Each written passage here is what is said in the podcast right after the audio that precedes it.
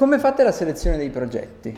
Ok, eh, qui abbiamo una griglia, mm? una griglia anche abbastanza complessa che tocca tantissimi parametri, che tocca parametri che sono legati a economico-finanziari della, della società, performance di fatturato, performance anche relative al um, numero di dipendenti, se ne EBITDA positivo o non positivo, quanti clienti hanno, in quali mercati. Ecco perché ti dicevo all'inizio del nostro discorso enterprise ready, perché facciamo tutte queste domande. Se ad alcune di queste domande la risposta quanti clienti retail hai? Zero, non è la startup giusta per noi, mm. ok? Quindi selezioniamo anche in base alla tipologia dei clienti, il valore del deal medio, quindi abbiamo tutta una serie di parametri che adesso tra l'altro metteremo all'interno di un sito, di un sito dedicato su cui stiamo lavorando e che punta proprio ad una selezione, quindi noi stiliamo quasi un ranking, quindi è tutto in media ponderata, ci sono algoritmi con dei pesi e che alla fine tirano fuori un valore. Se questo valore è sopra il 5 la startup è interessante, da 0 a 10 inizia ad essere interessante, se sotto il 5 è un po' meno interessante. Quindi diciamo che diversi parametri, ecco, un po' come, se, come la valutazione di un candidato, mm. no? hard skill e soft skill. Allo stesso modo noi valutiamo le startup, hard, hard skill e soft skill.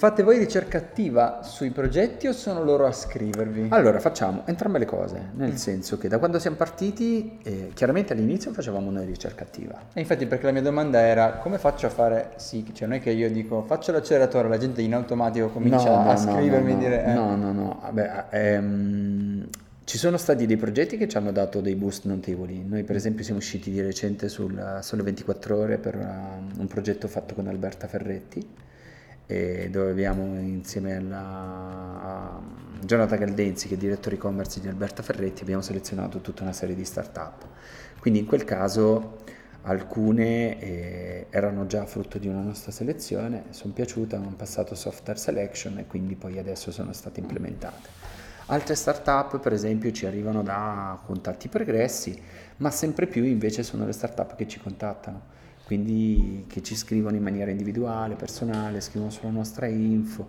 chiedono tutta una serie di ehm, informazioni proprio per capire ok come facciamo ad entrare nel vostro circuito, ecco, quindi sì, però entrambe le cose, cioè noi continuiamo a fare scouting perché per noi è fondamentale e lo facciamo anche tramite tutta una serie di relazioni che abbiamo, appunto come ti dicevo con Israele, con la Silicon Valley, con Hong Kong, con la Cina, con l'India, quindi anche qui, frutto delle relazioni, soprattutto del lavoro di Massimo Volpe, che ha sempre avuto una vocazione internazionale, l'altro co-founder, grazie a lui invece abbiamo la possibilità di attingere all'estero.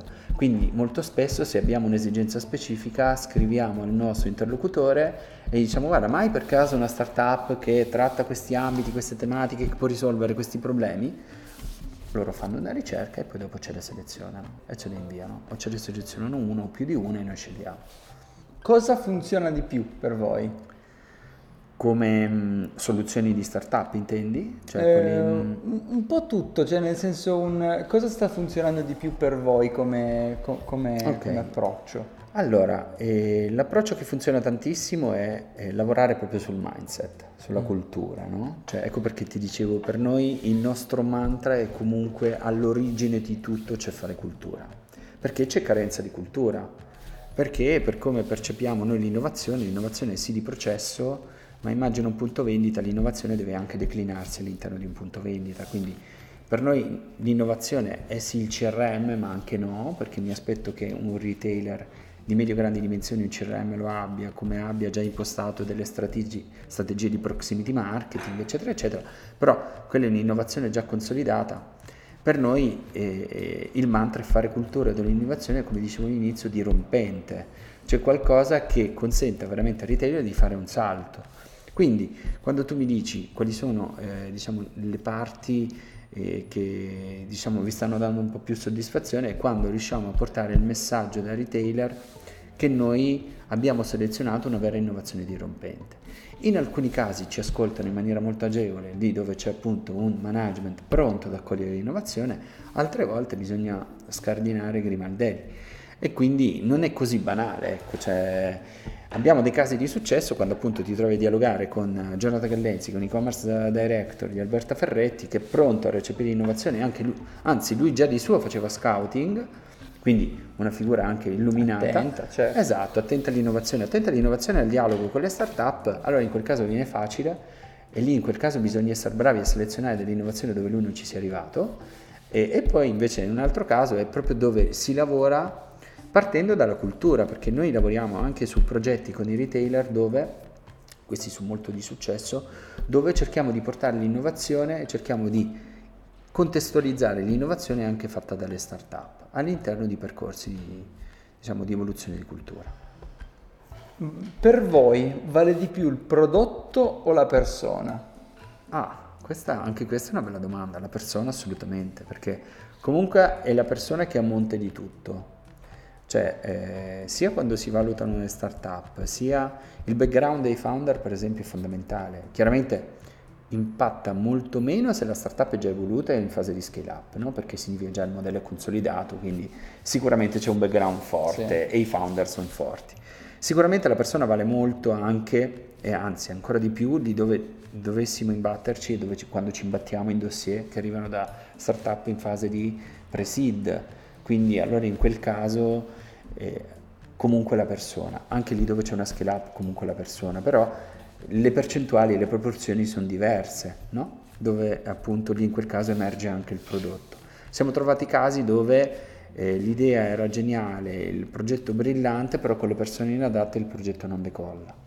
Quindi se invece lo guardiamo dall'altra parte, dall'altra parte appunto sul, sul lato retailer, il ruolo delle persone è fondamentale perché, perché devono essere, appunto, come dicevamo prima, pronte ad accogliere l'innovazione e devono avere, sia se è un capo azienda, se è un capo azienda se è un direttore, che poi direttore di funzione che poi a sua volta ha delle persone sotto, anche lì l'organigramma e la struttura organizzativa di un'azienda rispecchia molto sia il management, la prima linea, il board, la proprietà, poi rispecchia la prima linea a cascata e la seconda linea. Quindi anche qui manager illuminati trascinano a bordo persone illuminate. E quindi ci sono casi in cui è più facile dialogare, casi in cui un po' meno, però le persone sempre la chiave, secondo me.